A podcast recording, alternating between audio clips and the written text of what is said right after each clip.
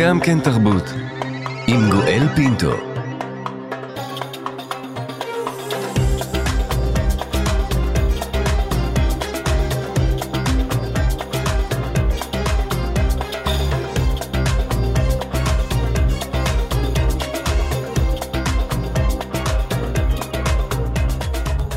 שלום שלום לכולכם, אנחנו כאן, נר רביעי של חנוכה, האפלה עדיין עופפת את כולנו.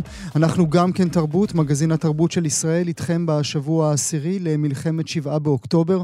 מנסים להשיג נחמה, להתאחד, להרגיש יחד בימים הקשים שעוטפים את כולנו. היום בתוכנית לזכרה של המחזאית, הסופרת, הבמאית עדנה מזיה, שהלכה אתמול לעולמה והיא בת 74. מזיה, בת העיר תל אביב, הביאה לתרבות הישראלית יצירות שנחקקו ב-DNA התרבותי של כולנו, מהסרטים נגוע ובר 51, דרך המחזות שכתבה, המורדים ומשחקים בחצר האחורית, גם מחזות שביימה, חברות הכי טובות וסוף טוב, ועד ספרים, התפרצות אקס לגדולים וקוקולולי לקטנים. מזיה, שתובא למנוחות ביום רביעי בקיבוץ נהלל, הייתה שם נרדף לכל נשי חזק, שזכתה להצלחה. הצלחה מהדהדת בלי שום התפשרות על איכות. נדבר בה עם בתה אלישבע מזיה, עם חברתה והקולגה ציפי פינס, עם הבמאי שהעלה לראשונה את משחקים בחצר האחורית, חתן פרס ישראל עודד קוטלר. אנחנו כאן. כאן תרבות. המחזאית, הסופרת, הבמאית עדנה מזיה הלכה לעולמה, בת 74 היא הייתה. היא נולדה בתל אביב, בת יחידה לאימא פעילת לח"י, אבא פעיל אצ"ל, ולמדה פילוסופיה ותיאטרון באוניברסיטת תל אביב. את הכתיבה היא החלה דווקא בתחום הקולנוע. אז כתבה יחד עם עמוס גוטמן את נגוע, בר 51 וחימו מלך ירושלים. המחזה הראשון שכתבה לתיאטרון היה וינה על הים. שנתיים אחר כך היא תכתוב את משחקים בחצר האחורית מההצגות המצליחות בישראל. היא גם ביימה בעיקר הצגות של ענת גוב, חברות הכי טובות וסוף טוב, כדוגמה. שר התרבות מיקי זוהר ספד למזיה ואמר, הרהיטות, האחדות והשורשיות הארץ-ישראלית שאפיינה אותה, תישאר איתנו לעד. לפני כשנה אנחנו אירחנו כאן בתוכנית את עדנה מזיה לשיחה ארוכה, שיחה שנעה בין תחנות חייה הרבות. הנה דברים שאמרה לנו אודות תחושות תחושותיה הכלליות על החיים כאן, באדמה הזאת? בחיים שלי לא חשבתי שאני אגיע למצב שאני פותחת את העיניים בבוקר ואני מרגישה מועקה קשה פוליטית. זה לא היה לי, הייתי תמיד בן אדם טיפה פוליטי, אבל לא, זה לא נגע בפנים. זה כאילו היה בחור יותר חיצוני, וידעתי שצריך, וזה בא מהשכל. עכשיו, כשאני רואה מה שקורה עם המדליון הזה של ביבי, אני רואה, בגלל שאני מחזאית ואני תמיד רואה צעדים קדימה, בכתיבה mm-hmm. אני מתכוונת. Mm-hmm. אז גם פה אני רואה, וזה נורא מטריד אותי, לא לגביי, אני עוד רגע לא אהיה כאן, אבל הילדים שלי, הנכדים שלי, זה נראה לי שאנחנו בתוך תהליך אה, אה, סחרור מועקה קשה, פוליטית, אני עוד רגע לא אהיה פה, אבל הילדים שלי, הנכדים שלי, אה, גם אודותם היא דיברה בשיחה הזו שקיימנו אותה, הגאווה הגדולה בחייה, המשפחה. על מה גאוותך לכבוד יום ההולדת ה-73? על המשפחה שלי, ברור. יותר מכל, יותר בטח. מכל הסרטים, הספרים, אין, המחזות. אין, אין, אין השוואה למשפחה, זה גם בכלל, בכלל לא באותו זון. אז כך שלא, אתה יודע, זה לא מה שיותר ממה שפחות. תמיד היה לי ברור, והייתי, עשיתי קריירה, ו... ו, וכמו שהבן שלי אומר, היית אימא אה, אוהבת, אבל לא משקיענית. ובאמת לא הייתי משקיענית כזאת, ש, שכמו הבת שלי שמנהלת את החאן, אבל היא, כל שנייה שיש לה, היא משחקת לגו על השטיח עם הבת שלה בסבלנות אינסופית, ואני אומרת לה, איך, ממי ירשת את זה? זה מדהים אותי. הייתי אימא אוהבת, אבל לא משקיענית, ובכלל, השיחה כולה, נדמה לי, השיחה הארוכה שקיימנו עם עדנה מזיה, עסקה, מבלי שידענו, אודות תחושת הסוף. אצלי במשפחה יודעים שחלב שנשפך זה אין מה לדבר עליו. אפשר דקה, שתיים, mm-hmm. וזהו, וזה אבוד, וזה נגמר. אז אותו דבר עם הזקנה. כי אם אתה לא מקבל אותה ואתה לא... רואה אותה כנתון, כחוט, אומרים בבודהיזם, mm. כף, כף, וו, תף. זאת אומרת, ככה זה. והמשמעות של החיים זה לדעת לקבל אותם. אחרת אתה נאבק כל הזמן, mm-hmm. ואתה נאבק בשדים. על מה? בכלום. כל יציאה מהבית היא מטרד. כאילו, מאז שנהייתי בת 70, כל העסק לא, לא, פחות, כאילו, ייגמר, ייגמר. ייגמר, ייגמר. עדנה מזיה תובא למנוחות ביום רביעי בבית העלמין אה, בנהלל. נברך לשלום את בתה של עדנה מזיה, לשעבר מנהלת תיאטרון החאן, אלישבע מזיה, שלום לך. היי, בוקר טוב. נחמה רבה ממני, מכולנו כאן בכאן תרבות. תודה. תודה רבה שאת נמצאת איתנו. אני רוצה לצרף לשיחה גם את מנהלת תיאטרון בית לסין, שהייתה, שהיה בית עבור מזיה, והייתה חברה קרובה של עדנה ציפי פינס. שלום. שלום, בוקר טוב. תודה לך שאת נמצאת גם את איתנו. אלישבע, נתחיל איתך אם תרשי לי.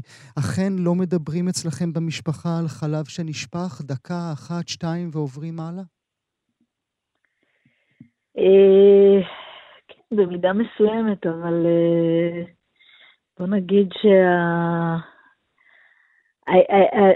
למוות אצלה היה אירוע לא פשוט. אתה יודע, יש את הכלפי חוץ ויש, אני חושבת, את הסערות שבפנים. אז עברה תקופה לא פשוטה בזמן האחרון. אבל בסוף, בסוף היא הלכה מהר ובשלווה, ואני רוצה להאמין שבסוף היא, היא, היא, היא קיבלה את זה, שזה, שככה זה, זה כחות כמו שאומרים. כן, שזו מילה שלמדתי ממנה, אני מודה, זו מילה שלא הכרתי לפני שהיא אמרה לי את זה כאן uh, בשידור. מה היה בסערות שבפנים, אם תוכלי לשתף אותנו? אני חושבת שבסוף היא פחדה מהמוות, אה, כמו רוב בני האדם אה, אה, על פני העולם הזה, חוץ מענת שבאמת הייתה יחידה במינה. אבל היא גם, היא הייתה חולה הרבה זמן, ובאמת נלחמה, נלחמה בגבורה, ומאוד היה חשוב לה שלא ירחמו עליה, וזה לא רצתה שידעו. אה, גם ניהלה חיים לגמרי נורמליים עד לפני, עד המלחמה למעשה. אה, אז, אה, ואני חושבת ש... נכון שחלה הידרדרות במצבה הרפואי בלי קשר למלחמה, אבל אני חושבת ש... וזה התחיל בערך אז, ואני חושבת שהמלחמה גם הייתה משהו שבבת אחת מאוד הכביד עליה, היה לה, מאוד מאוד הזכיר לה את מלחמת יום כיפור. שהייתה טראומה גדולה מאוד בשבילה. והייתי אצלה בבוקר שהמלחמה התחילה, וראיתי את הבהלה ממה יהיה. לא דאגה לעצמה, אבל דאגה מאוד למדינה ולנו. היא כל הזמן, היא כל הזמן דיברה אה, עליכם. היא כל הזמן דיברה על האהבה הגדולה שהייתה לה אליכם, אה, לנכדים. כן, אני מודה שהיה לי מאוד קשה לשמוע אותה עכשיו, כי לא דיברתי איתה כבר כמה שבועות, היא בקושי, בקושי דיברה בשבועות האחרונים. אה, כבר פשוט שכחתי, אה, כמעט שכחתי איך היא נשמעת, פתאום היה... אה, כן, משפחה הייתה באמת הדבר הכי חשוב לי בחיים, למרות הקריירה המפוארת שהיא עשתה. זה אחד הדברים שאני הכי הערכתי אצלה. שהיא נורא נורא הצליחה ועדיין תמיד אנחנו היינו במקום הראשון. כאילו, בכלל לא היה שאלה אם יש... זה בכלל לא... אה, זה בכלל לא עמד באותו, באותו מקום על המאזניים. וזה לא מובן מאליו. אני רואה סביבי גם אה, הורות אחרת, אז... אה, היא גם חושבת שהיא מאוד השקיעה, זה לא נכון שהיא לא הייתה משקיענית, hmm. היא פשוט השקיעה בדרכה. היא hmm. באמת לא הכינה עוגות מפוארות לימי הולדת, לא בישלה יותר מדי, זה לא זה, אבל היא השקיעה בנו מאוד בדרכה. אבל היא כן מאוד uh, היללה אותך כאן אצלנו בשידור, אודות העובדה שלמרות העבודה שלך והקריירה שלך, עדיין בכל הזדמנות את יושבת ומשחקת לגו עם הבת שלך. נכון, למרות ש... היא השקיעה המון בבת שלי. אה, היא בעצמה ישבה את השעות, זה מצחיק, כאילו היה לי מצחיק לשמוע את זה, כי היא ממש הייתה יושבת שעות עם הבת שלי על הרצפה ומשחקת איתה. עד לפני גם חודשיים, משהו כזה, גם כשהייתה מאוד חולה. אה, זה היה חשוב, ולקחה אותה להצגות כמעט כל שבת, ו... אז אה, עשתה גם בעצמה. את מופתעת או היית מופתעת מהרצון שלה, מהבקשה שלה, אולי הדרישה שלה לשמור את המחלה שלה בשקט, בסוד? תראה, זה היה מאוד קשה, אה, כי ראו עליה, ונשאלנו לא פעם, אבל אה, זה היה הוראה ממש חד משמעית, וכאילו גם כשסיפרתי חברה או שתיים טובות שלי, ביקשתי ממנה אישור לפני זה, זה, זה היה באמת סיפור. אמ, בזה באמת היא הייתה מאוד שונה מענת גוב שעשתה מזה. אה, היה, היא הייתה באימה שירחמו עליה, שיסתכלו mm. עליה במבט אחר כזה, זה, זה נבע משם. וכיבדנו את זה. אמ, ממש עד כמעט הסוף. הייתם איתה ברגעים האחרונים? עטפתם אותה? כן, היינו אצלה כל יום, אני ואח שלי בשבועות האחרונים. אמ, היינו אתמול. אה, אני, לצערי, לא הגעתי ממש אחרי שזה קרה, אבל אה, הייתי בדרך בבת אחת להידרדר, והייתי בשיחת וידאו. אה, אבל אה, זה כבר אה, כאילו הידרדרות של כמה שבועות, אז צפינו בכל התהליך. ונגיד עד לפני שבועיים היא עוד אמרה מילה פה, מילה שם, וכל פעם שדיברו איתה על תיאטרון, היא פתאום התעוררה. על תיאטרון על הנכדים, באמת, זה היה מדהים לראות את זה, שכל זה שהיא כבר הייתה לא בדיוק פה, אבל אה, זה עדיין היה, זה עדיין היה שני דברים מאוד מאוד חשובים בחיים שלה.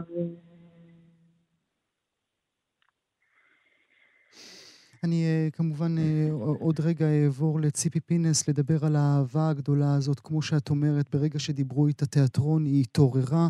אבל עוד מילה, אם את מרשה לי, נהלל הייתה הבחירה שלה?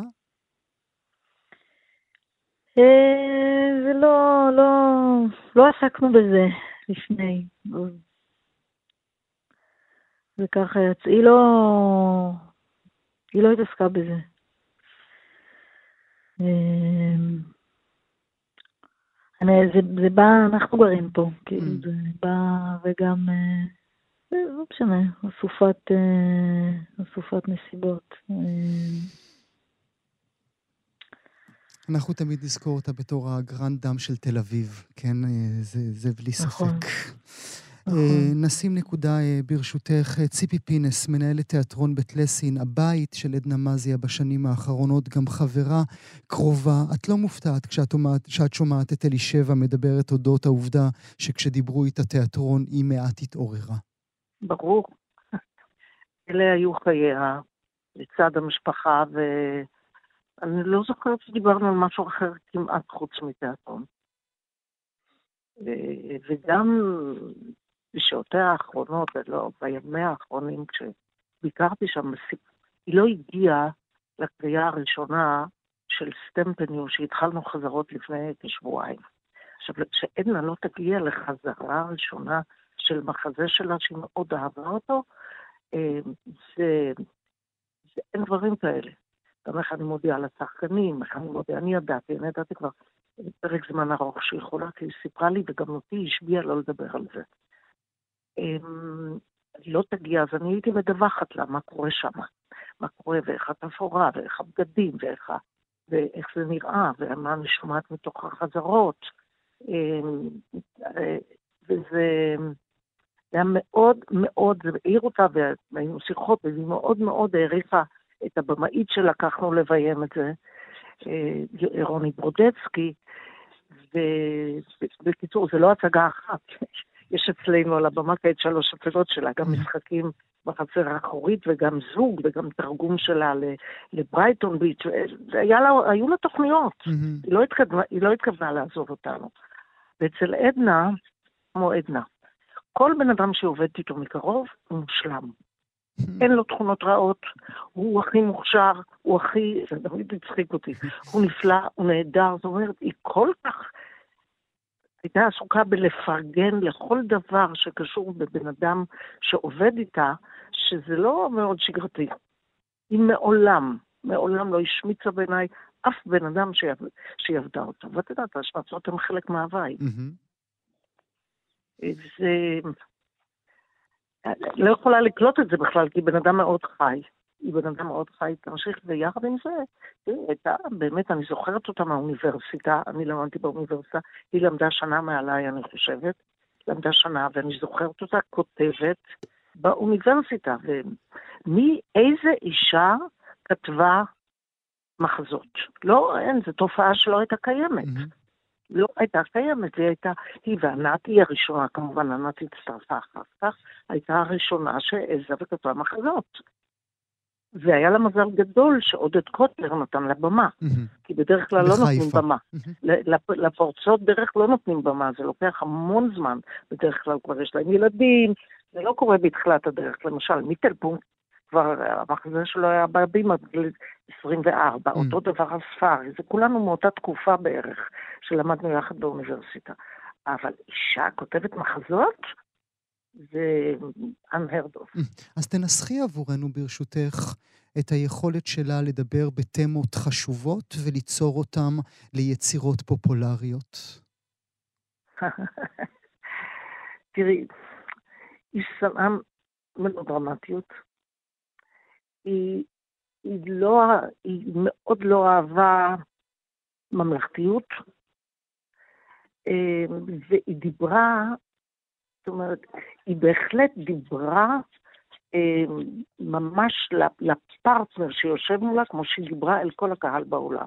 בעולם. והיא לא זלזלה בקהל, והיא לא אמרה, אני לא כותבת לקהל. זאת אומרת, כשהיא כתבה את uh, משחקים שעשינו ודיברנו על זה, והשופטת, uh, המשפט, משפט, השופטת בית משפט החיות, נדמה לי זאת הייתה, הזמינה את כל השופטים לראות את ההצגה, כי ההצגה הזאת בעצם מראה ששיפוט יש לו שני צדדים, לא רק צד אחד. היא ידעה לספר את זה במשפטים קצרים, לא במונולוגים ארוכים, לנסח את זה בצורה כל כך מדויקת, mm-hmm. שלא היה צריך לתקן כלום. Mm-hmm. וזה זה, זה מה, ש, זה מה שתקשר לקהל. לא בן אדם מעמיד פנים, לא מאוהבת במילים של עצמה, מוכנה לשנות ולתקן ולעשות עוד דראפט. יש מחזות שעשה להם 20, 20 דראפטים. ואף ותמיד שאלה, וזה טוב, זה לא טוב. זה, זאת אומרת, כאילו לחלוטין אין אגו, רק טובת העניין. יש לך עוד... זה נדיר, זה נדיר, כי אישה, זה נדיר. אני יכולה להגיד את זה על עוד נשים שעבדתי איתן, שהן ענייניות ופרגמטיות. ולכן זה, התקשורת עם הקהל גם עובדת כל כך טוב. כי אי אפשר לשקר על הקהל. היא לא, בדיוק. בדיוק. בדיוק נוגעת בנקודות. בדיוק. לא מאוהבת במילים של עצמה. יש לך עוד מחזות שלה שנמצאים אה, במגירה שלך? אה, יש אה, עוד מחזה שלה שנעשה פעם שהבטחתי לה שנעשה אותו, ו... ואני חוזרת על דברים שעשיתי. היא הכי התרגשה מזה שהיה כתוב, כשהיא עשתה את משחקים, זה שזה מחזה שהפך לקלאסיקה. Mm. היא נורא נורא התרגשה מזה, כי בעיניי המחזות שלה הפכו לקלאסיקה. ואין לנו קלאסיקה. כן. אין לנו, לא קיים. אנחנו היום כותבים את הקלאסיקה של המחר. והיא עשתה את זה וזכתה לראות את זה גם בחייה אה, ממש. רגע אחד פרטי שלך, ציפי, שלא תשכחי בחברות שלך עם עדנה? אה, התקשרה אליי אחרי ששמתי מודעה בעיתון אה, על משחקים בחצר אחורית, זה היה בעיתון, בעיתון הארץ, היא התקשרה והיא אומרת, את לא מבינה כמה התרגשתי כשכתבת שזה קלאסיקה ישראלית. היא הייתה צריכה גם את ההכרה, mm. כמו שענת גוב לא קיבלה מעולם. עדנה כן קיבלה. ענת גוב לא קיבלה מעולם את ההכרה שהיא מחזאית שמה זה חסרה לנו, ההומור שלה, היכולת שלה לצחוק על עצמה ועלינו, והכל באהבה. אה, כך שעדנה, אה, היא, היא, היא לא אהבה ביקורת, היא פחדה מהביקורת, היא חשבה שלא, היא קיבלה הערכה, אבל היא רצתה גם את ההערכה הממסדית, כמו כל אחד מאיתנו. Mm-hmm, mm-hmm. כמו כל אחד מאיתנו. אה, והיא בסך הכל הייתה חברה מצוינת, היא אמרה את כל מה שלא אומרים. כן. כחברה, כחברה, היא אמרה כל מה שלא רוצים. שהיא לא אהבה מישהו, אז ידענו שהיא לא אהבה מישהו. שהיא אהבה מישהו, זו הייתה אהבה אין סוף עד אין קץ. ובאמת היא, היא הייתה גם מצחיקה, גם מרשעת, גם אהובה, גם הכל ביחד. זה, זה, זה, זה, זה לא מנומסת בעליל.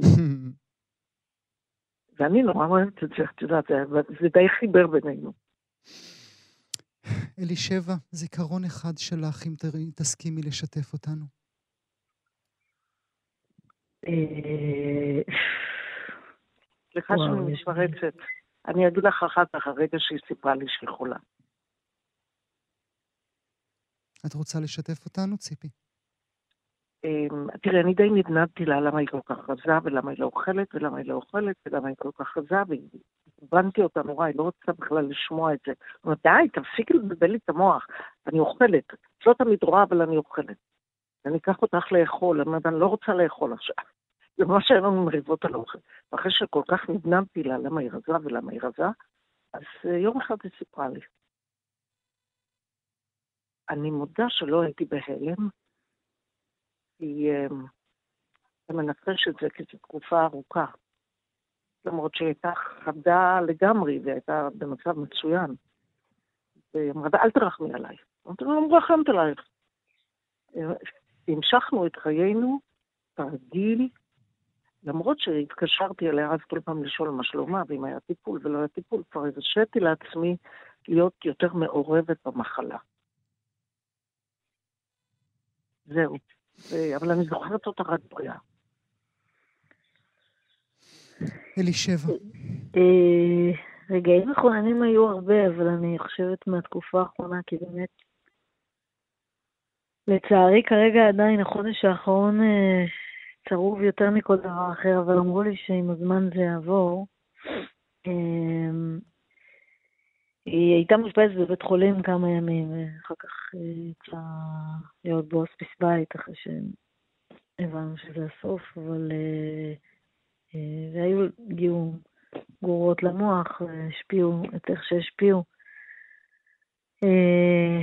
והייתה מחלקה נוירולוגית ונכנסה רופאה וחלק מהנוהל, הם שואלים כל מיני שאלות כדי להבין באיזה מצב הוא החולה. אז שאלו אותה, עדנה, איפה את נמצאת? אז בלי לחשוב פעם, היא אמרה בתיאטרון. זה... ראיתי את זה בדוח של הרופאים, כל יום ככה אין טעם. זה הדהים אותי שגם, אה, כאילו נסתרות דרכי המוח, אבל אה, זה, זה היה מדהים ש, שזה מה שהרגישה. ב, זה לא הרגעים האחרונים, אבל אה, זה היה, בוא נגיד, השבוע שבועיים הראשונים שהמחלה הידרדרה במוח, ו... זה מנחם אותי קצת לחשוב שהיא, זה מה שהיא הרגישה, שהיא בתיאטרון, שהיא לא הרגישה שהיא בבית חולים. זה היה מאוד, אה, מאוד אופייני לה. זה מנחם את כולנו במידה רבה. אלישבע מזיה, נחמה רבה מאיתנו. אה, תודה רבה שחלקת איתנו את הזיכרונות האלה. ציפי פינס, תודה רבה גם לך. אנחנו כאן. כאן תרבות. הישגים תרבותיים רבים רשומים על שמה של מזיה, סרטים שהפכו לאבני דרך בתרבות והצגות שהפכו לשלאגרים, תוך שהפיל שלהם לא פגע באיכות שלהם. המחזה המצליח מכולם, וגם דיברנו אודותיו עם אלישבע מזיה ועם ציפי פינס, שהוצג רבות בישראל, תורגם ועלה גם על במות בעולם, ודורות אה, רבים של תלמידות ותלמידים צפו בו, היה משחקים בחצר האחורית, שעלה לראשונה בתיאטרון. תיאטרון חיפה, אה, הצגה שנכתבה בהשראת מקרה האונס בשומרת, מקרה היום שקרה ב-1988, כאשר חבורת נערים אנסה נערה בת 14 לאורך מספר ימים. קורבן האונס, יעל גרינברג, מתה השנה ממש בגיל 49 בלבד. אנחנו שוחחנו עם עדנה מזיה למחרת הידיעה על מותה של יעל גרינברג. הנה דברים שהיא סיפרה לנו על שהתרחש ברגע הכרעת הדין במחוזי, שם השופט לינדלשטראוס, שלימים ימונה להיות מבקר המדינה, זיכה את הנערים מאשמת אונס, רק ערעור לעליון הכניס אותם לכלא. בואו נשמע. באתי לבית המשפט לשמוע את הכרעת הדין, והתובעת אה, שאלה אותי מה, מה אני עושה כאן, ואמרתי לה, כתבתי מחזה, ביקשה אותי לקרוא, נתתי לה את המחזה, ובישיבה של הכרעת הדין, כשלינדנשטראוס התחיל להגיד, אמנם, כשמתחילים באומנם, אתה יודע שיש אבל גדול אחרי זה. Mm-hmm. אמנם הבנים היו, לא קוראים נו נו נו, אבל הילדה לא הביעה שום התנגדות, שטויות כאלה, כאילו היה לה בכלל מילה בפה מרוב אימה. מה, אתה לא מבין את זה? מה, אתה אידיוט גמור? איך נהיה מבקר המדינה? ואז נורא, היה לי גם הזעם עליו, וגם לא יכולתי לראות אותו שנים. ואז, רגע לפני שהוא אמר שהם אה, זכאים, התובעת הוציאה את המחזה שלי מהתיק שלה, נתתי לה אותו, והיא פנתה אליי ואל עודד ועשתה בשפתיים הלוואי, כי היא ראתה את העונש שאני נתתי. Mm-hmm. ואז היו, היו המון הפגנות, וזה עבר לעליון, ובעליון נתנו פחות או יותר את העונש. על זה. בעליון נתנו את העונש. אותו, אותו עודד עליו מדברת מזיה בקטע שהשמענו לכם, הוא חתן פרס ישראל, הבמאי והשחקן עודד קוטלר, שביים את המחזה אז בתיאטרון חיפה. הוא נמצא איתנו, בוקר טוב לך. בוקר טוב, בוקר טוב. תודה רבה שאתה נמצא איתנו. עודד, הרבה יוצרות ויוצרי תיאטרון הכרת במהלך החיים שלך. מה היה הסוד שלה? איך היא הצליחה להפוך את האיכותי לפופולרי ואת התמות הקשות לנגישות? בסופו של דבר, הכל מתמצא בכישרון. היכולת של עדנה אמ, לייצר או ליצור, שניהם גם יחד אגב, מערך דרמטורגי כזה שבו אפשר שהעלילה תהיה סוחפת, יחד עם זה הדיאלוג שנון וטבעי כאחד, זה באמת שמור לעדנה מזיה. ובדומה אולי למחזאים טובים בעולם, שידעו לכתוב מחזא, מחזאות ריאליסטית עם, עם, עם, עם איזה נופח של, של, של סגנון מעודן mm. שאפשר היה לזהות אה, כאן ושם. אה, זה היה באמת כישרון, כישרון יוצא, יוצא דופן. היא גם הייתה אה, תלמידה מאוד טובה של מאורעות שבגינם היא כתבה את מה שהיא כתבה על נושא כזה או נושא אחר, היא למדה אותו טוב טוב, כמו למשל באותו מחזה mm-hmm. שדיברת עליו, שדיברתם עליו, משחקים בחצר האחורית, היא ישבה בבית המשפט שוב ושוב כדי לעמוד על, על טיבם של אותם נערים, אותם נאשמים, על אותה, אותה עלילה אה, נבזית שנרקמה שם בידי הנערים האלה. ו, ואחר כך כל זה עבר לבית היוצר שלה, על שולחן הכתיבה. כמו שאומרים. בשיחה, בש, בשיחה אחרת שקיימנו איתה כאן בתוכנית, היא סיפרה לנו שאותה דמות של בחורה שהיא רקמה, בכלל כן. הייתה אצלה בראש עוד לפני אותו מקרה אסון אודות האונס, שהיא רצתה ליצור דמות של ילדה שמצד אחד היא נמצאת בצד, מצד שני יש לה איזה מין אליטיזם בטעם המוסיקלי שלה ובכלל בטעמים שלה, ושאתה זה שנטע אצלה את הרעיון, לכי תראי מה קורה עכשיו בבית המשפט. כן, כן, תמיד אתה יודע איכשהו אצל יוצרים, תמיד יש עירוב ומפגש בין רעיון שעלה במנותק לכאורה ממקרה ספציפי, ופתאום אה, באותה עת גם איזה טרמפ על, אה, על מקרה שבדיוק הולם, כאילו, מבחינות מסוימות, את אותו רעיון ש, שעלה במוחו הקודח או במוחו הקודח של יוצר או יוצרת. זאת אומרת, באיזה מקום שהוא, נפגשו כאן כמה עניינים יחד, ולא במקרה אולי אה, אותו, אותו שופט אה, מחוזי גדול, מיכל אנדשטראוס, ואסור אה, אגב לגרוע מכוחו כשופט אנושי במובן מסוים, וגם, וגם איש בעל ידע משפטי רחב, אבל במקרה הזה הוא באמת... הוא כשל. הוא כשל, וגם עצבן אותו מאוד שבית המשפט העליון בית המשפט העליון כמעט אימץ לליבו ולגזר דינו את, ה, את, ה, את גזר הדין שאנחנו, שעדנה נתנה... Mm-hmm. במחזה שלה. במחזה שכתבה, וזה מה שבאמת אה, הוא טען, הוא טען שאנחנו השפענו על בית המשפט העליון. אם כי קשה, אתה יודע, קשה לדייק במין אמירות כאלה. Mm-hmm. אז... אבל, אבל, אבל זה כן... מראה לך רק דבר אחד, שהעסק שהיה בליבה של החברה הישראלית באותם ימים, mm-hmm. הפך להיות לא רק נכון לאותה שעה, אלא בזכות עדנה מזיה זה הפך נכון כעיקרון של עוולות נוראיים mm-hmm. שנעשים על ידי חברה, mm-hmm. בגלל שינויי מגדר, גברים, נשים, בגלל שינויי אה, אה, הבדלי גיל, נערים. בוגרים ונערה צעירה מהם בכמה שנים. זאת אומרת, אלה דברים ש... ולכן גם הצגתי את המחזה הזה בבלגיה, למשל, וגם בקייב.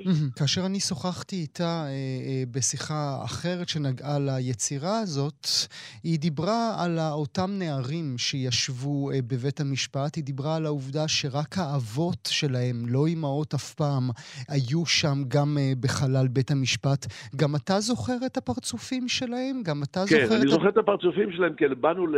אני אגיד לך, אני זוכר, לא יכול לצייר את זה, אבל אני, אנחנו באנו לבית המשפט ביום אה, מתן פסק הדין, ו, וגזר הדין בעצם, ו, ו, ולא היה מקום.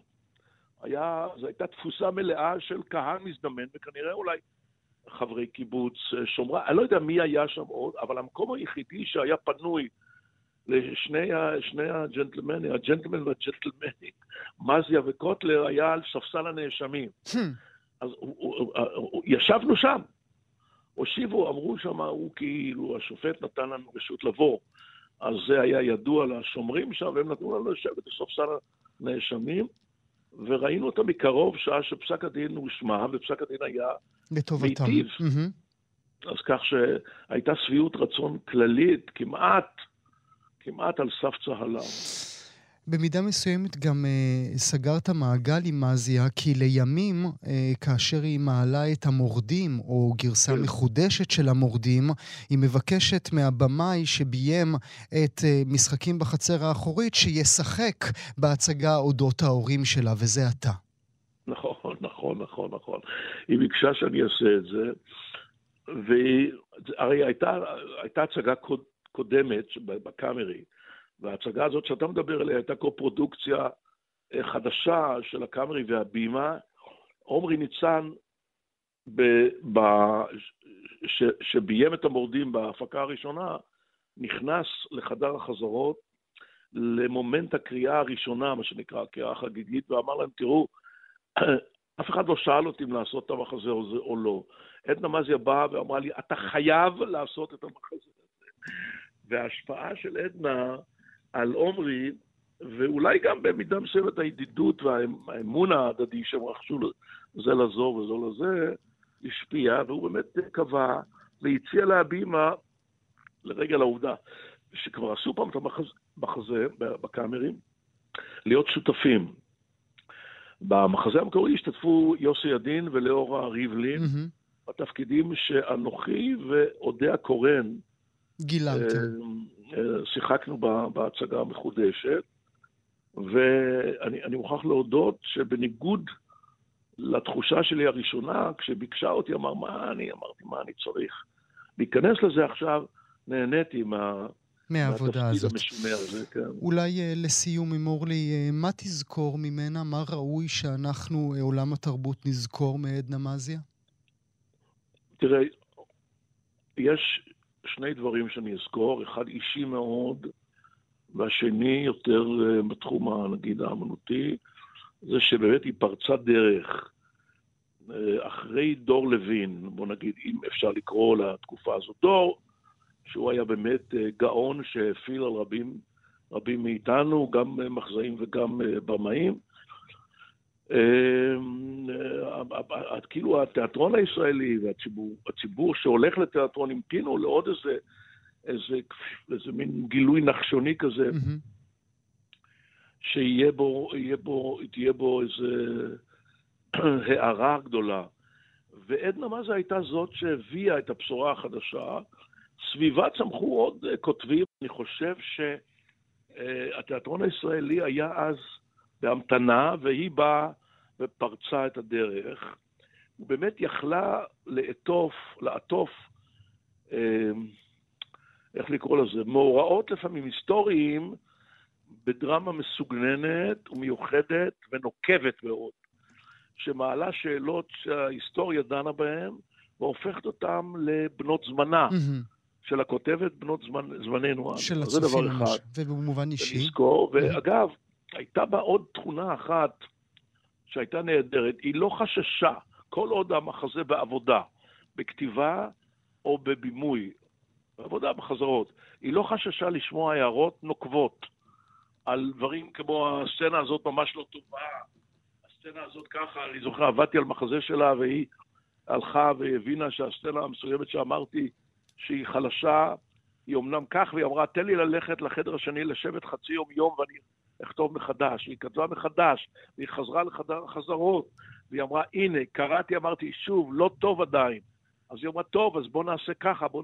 בסופו של דבר הורדנו את כל הסוף של המחזה, והוא שיחק בלי הסוף המקורי, אלא הסוף חדש, והיא הייתה מבסוטית. Mm. זאת אומרת, באיזה מקום שהוא, אה, אנחנו, אנשי התיאטרון, מאוד מאוד אוהבים לשמוע מחמאות, וקשה לנו מאוד לשמוע הערות.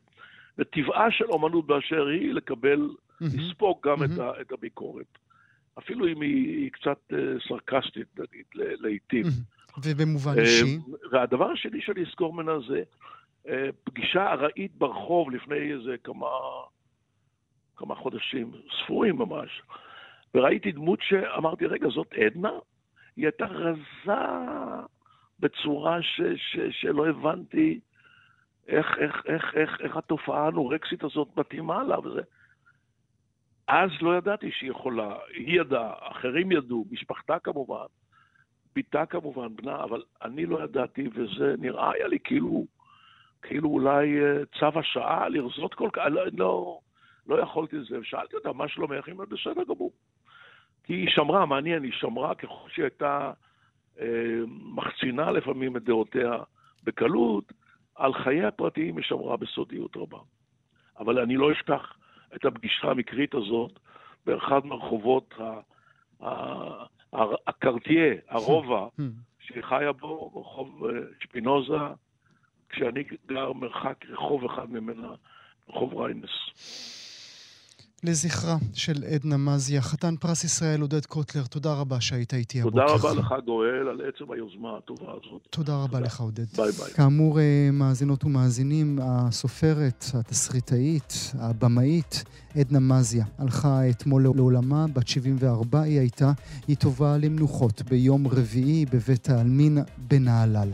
עד כאן אנחנו חותמים את הפרק הזה שעסק כולו בעדנה מזיה ותרומתה לתרבות הישראלית.